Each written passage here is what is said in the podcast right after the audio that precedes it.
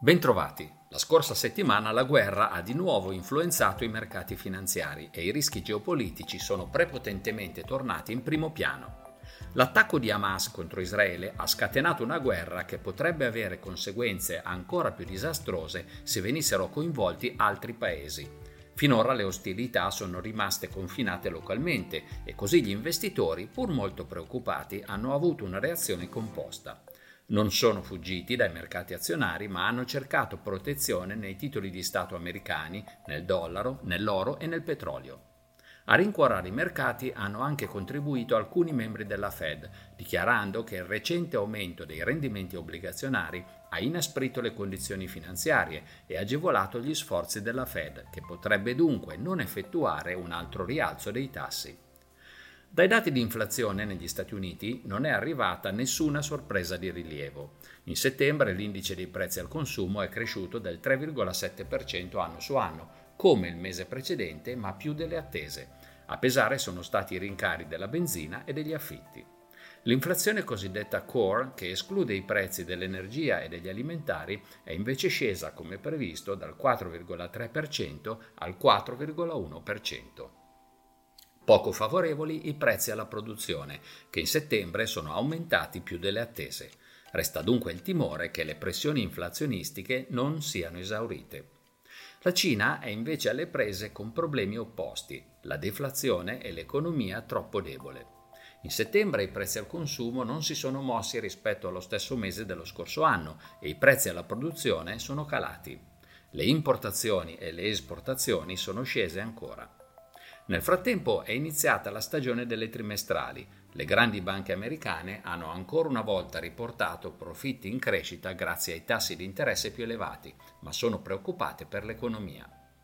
In un contesto di grave tensione, i listini azionari hanno dimostrato una buona tenuta. Sono stati sostenuti dal buon andamento dei titoli di Stato americani, dove gli investitori si sono rifugiati alla ricerca di un porto sicuro.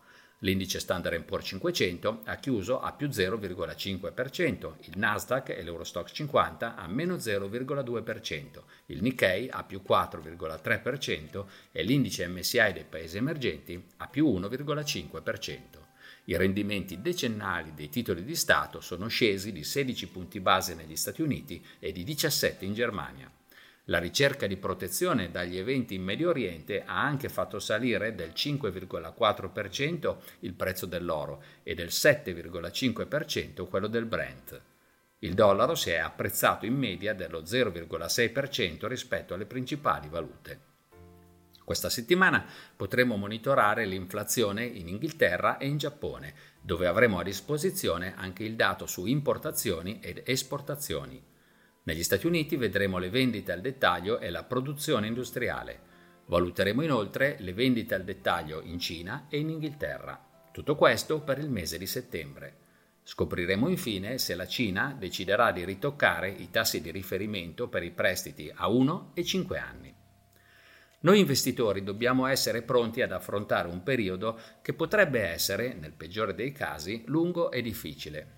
Lungo ma non eterno, difficile ma non impossibile. Per superarlo basterà, come in tutte le crisi, la giusta dose di prudenza, di lucidità e di ottimismo. Alla prossima!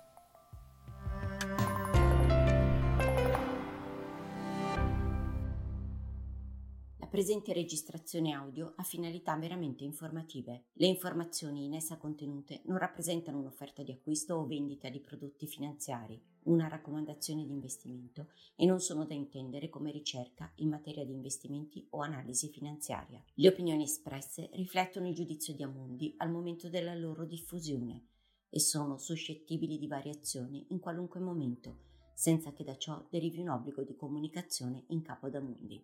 Non si garantisce l'idoneità a qualsiasi scopo di investimento delle informazioni fornite, le quali non devono essere utilizzate come unica base per assumere decisioni di investimento. Eventuali dati riferiti a performance passate non sono un indicatore attendibile di performance attuali o future.